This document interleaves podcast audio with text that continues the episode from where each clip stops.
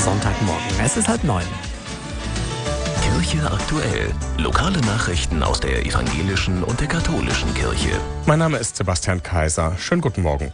Heute wird in den evangelischen Gemeinden das Erntedankfest gefeiert. Früher als Dank für die Ernte und das Leben selbst gefeiert, ist es zu einem umfassenden Dankfest für das geworden, was Menschen gelingt, glücklich macht und gut tut in der Rückbesinnung auf Gott, den Schöpfer. In Kindergärten und Schulen wird es thematisiert und deshalb finden heute viele Familiengottesdienste mit aktiver Beteiligung von Kindern statt.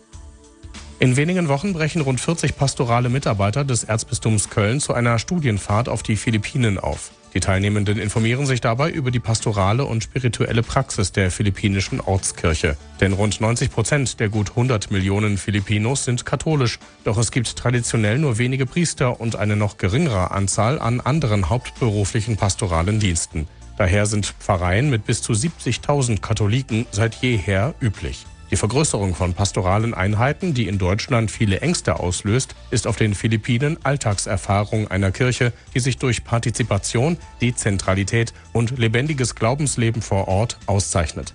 Von diesen Erfahrungen möchten wir lernen und sehen, was sich auch in unserem Erzbistum zumindest in Ansätzen umsetzen lassen könnte. In erster Linie aber möchten wir kapieren und nicht bloß kopieren, erläutert Wuppertals Stadtdechant Pfarrer Dr. Bruno Kurt den Hintergrund der Reisen. Er gehört zur Gruppe, die am 25. Oktober zu den Philippinen aufbricht.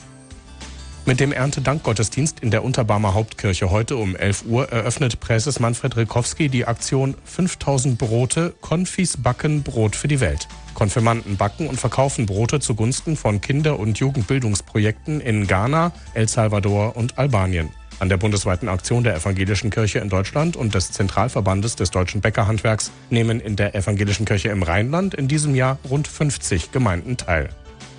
Die ökumenisch organisierte Notfallseelsorge in Wuppertal sucht ehrenamtliche Mitarbeiter. Sie sollten belastbar sein, aber auch ihre eigenen Grenzen kennen und mit Krisen umgehen können. Besondere fachliche Vorkenntnisse sind nicht erforderlich. Die künftigen Mitarbeiter werden für ihre Tätigkeit etwa ein Jahr lang ausgebildet und auch danach noch weiter qualifiziert. Mehr Informationen, etwa zum Aufgabenbereich und dem Zeitaufwand, gibt es telefonisch bei Diakon Ralf Engelbert unter 66 67 20. Er ist der Beauftragte für Feuerwehr, Rettungsdienste und Notfallseelsorge in der Stadt Wuppertal.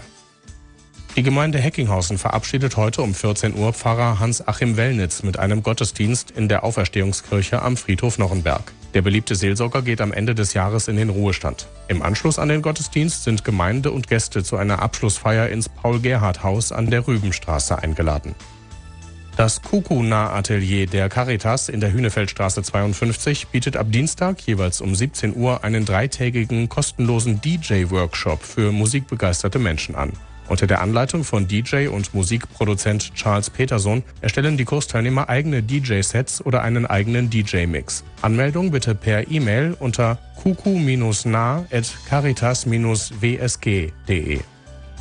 Die Gemeinde Schellenbeck-Einern verabschiedet heute um 10.15 Uhr Pfarrer Frank Gräber im Haus der Begegnung am Stahlsberg mit einem Familiengottesdienst. Mehr als ein Vierteljahrhundert war Gräber in Schellenbeck-Einern tätig. Ab 1. November wird Pfarrerin Bärbel Schweitzer als Vakanzvertreterin die Gemeinde im Barmer Norden für zunächst zwei Jahre betreuen.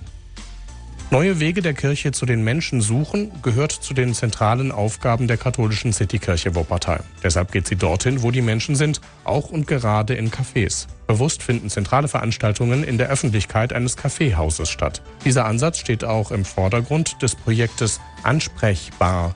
Die nächste Ansprechbarzeit ist am Mittwoch um 13 Uhr im Café Engel am Laurentiusplatz. Dann wird dort Pastoralreferent Dr. Werner Kleiner anwesend sein und sich Lob und Kritik stellen. Die evangelische und die katholische Kirche wünschen einen schönen Sonntag. Das Radio Wuppertal Wetter 8.34 Uhr jetzt. Ja, wir kommen kühl aus der Nacht. Das ist auffällig. In Zuviertel 9 Grad, in Fachesberg auch 9 Grad. Die erste Stunde nach Sonnenaufgang ist ja immer so die kälteste des Tages. Das heißt, es geht jetzt so langsam nach oben. Maximal 13 Grad heute nur. Und lassen Sie sich nicht täuschen von der Sonne. Gegen Mittag kommen Wolken nach Wuppertal und die können dann immer wieder Regen mitbringen. Der Drei-Tage-Trend. Morgen am Feiertag bewölkt, aber trocken. Dienstag und Mittwoch wird es richtig sonnig, aber es bleibt frisch. Maximal 15 13 Grad in Wuppertal.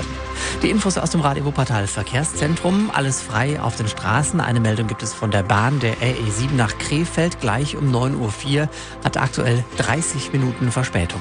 Der beste Verkehrsservice der Stadt. Nur bei Radio Wuppertal 107.4. Radio Wuppertal 107.4. Himmel und Erde. Ich bin Michael Borkort. Guten Morgen.